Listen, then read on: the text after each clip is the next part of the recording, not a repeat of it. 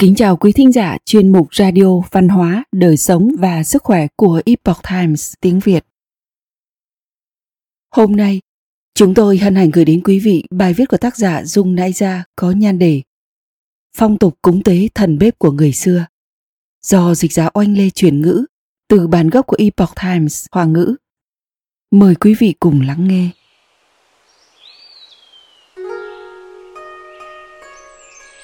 Vào ngày 23 đến 24 tháng Chạp âm lịch. Không khí ngày Tết đã bắt đầu trở nên rộn ràng. Cúng bếp tiễn thần, tiến thần bếp về thiên đình, tiếng pháo giòn nổ vang. Thời xưa gọi là quá tiểu niên hoặc là tiểu niên hạ. Thời Tống gọi ngày 24 tháng Chạp âm lịch là ngày giao thời.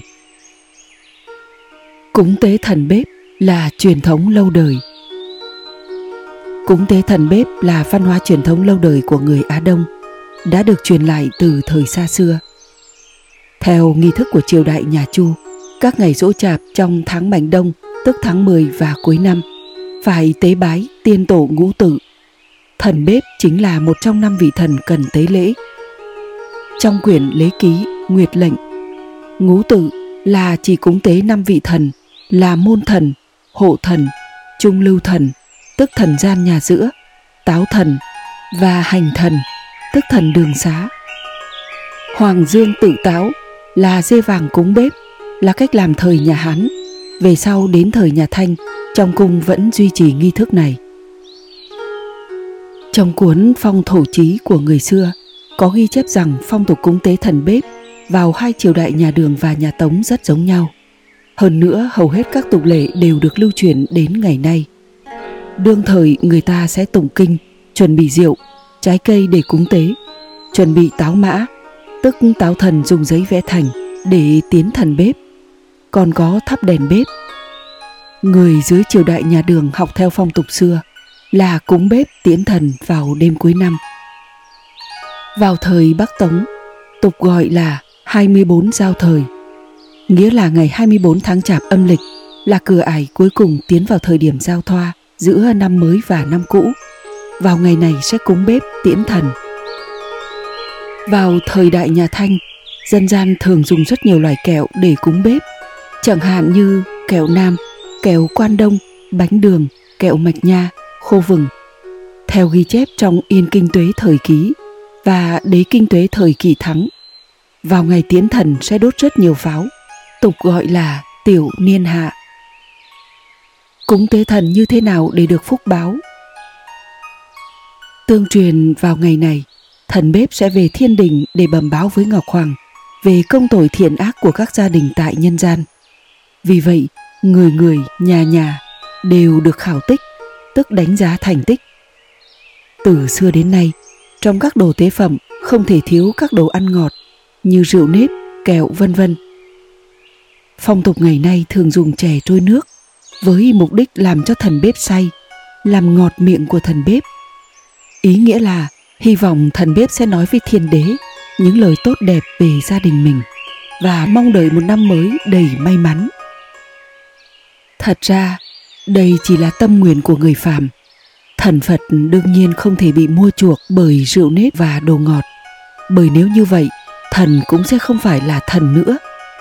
Nhà nhà đều có thần linh đang trông coi nếu bạn thật sự là một người tốt, làm việc tốt, phàm bất kỳ việc gì cũng đều nghĩ đến người khác trước, thì thần đều nhìn thấy và cảm thấy rất vui vì sự siêu phàm của bạn. Khi đó, bạn không mời thì các thần cũng tự đến, hơn nữa còn ban phúc cho gia đình bạn. Vào thời nhà hán, câu chuyện thần bếp hiển hình cho âm từ phương nhìn thấy chính là một ví dụ vào thời đại Hán Tuyên Đế có gia đình nhà họ Âm rất thành tâm cúng tế thần. Con trai nhà này tên là Âm Tự Phương, nuôi nấng thờ phụng cha mẹ vô cùng hiếu thảo. Hơn nữa còn là một người thích làm việc thiện. Một năm nọ, vào ngày tế lễ Lạp Nhật, tức ngày mùng 8 tháng Chạp cuối năm, vào lúc tờ mờ sáng, Âm Tử Phương đang thổi cơm đã trông thấy thần bếp hiện hình. Âm Tử Phương rất vui mừng liền bái tạ thần ân lúc này trong nhà có con dê vàng ông liền dùng dê vàng để cúng tế thần bếp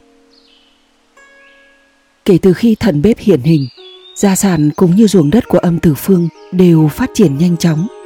Ông trở thành một người vô cùng giàu có. Ruộng đất có hơn 700 khoảnh.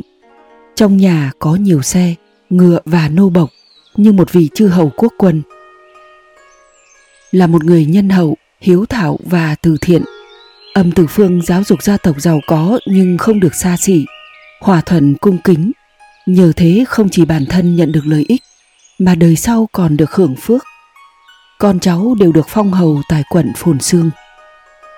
Người cháu của âm tử phương là chấp kim ngô âm thức, được thọ phong làm nguyên lộc hầu. Âm hưng được thọ phong làm đồng dương hầu. Quan liệt hoàng hậu âm lệ hoa chính là xuất thân từ nhà họ âm. Bà là em gái của âm thức. Người Trung Quốc xưa đều rất kính trời, tín thần. Các câu chuyện về lòng thành tôn kính, cảm ứng trời đất có rất nhiều trong sử sách. Câu chuyện lịch sử Hoàng Dương tự táo của âm tự phương cũng nói cho người hiện đại về cách cung kính và tế bái thần linh. Dùng tâm từ bi để đối đãi với người và vật, hành thiện tích phúc, nhà hành thiện ác có phúc dư, để phúc cho con cháu, không mong cầu mà tự có. Đây chẳng phải là đạo lý bất di bất dịch trong thiên hạ xưa nay sao? Quý thính giả thân mến, chuyên mục radio văn hóa, đời sống và sức khỏe của Epoch Times tiếng Việt đến đây là hết. Để đọc các bài viết khác của chúng tôi, quý vị có thể truy cập vào trang web epochtimesviet.com. Cảm ơn quý vị đã lắng nghe, quan tâm và ghi danh theo dõi kênh. Kính chúc mọi điều bình an và tốt lành tới quý vị cùng người thân. Mến chào tạm biệt và hẹn gặp lại quý vị trong chương trình lần sau.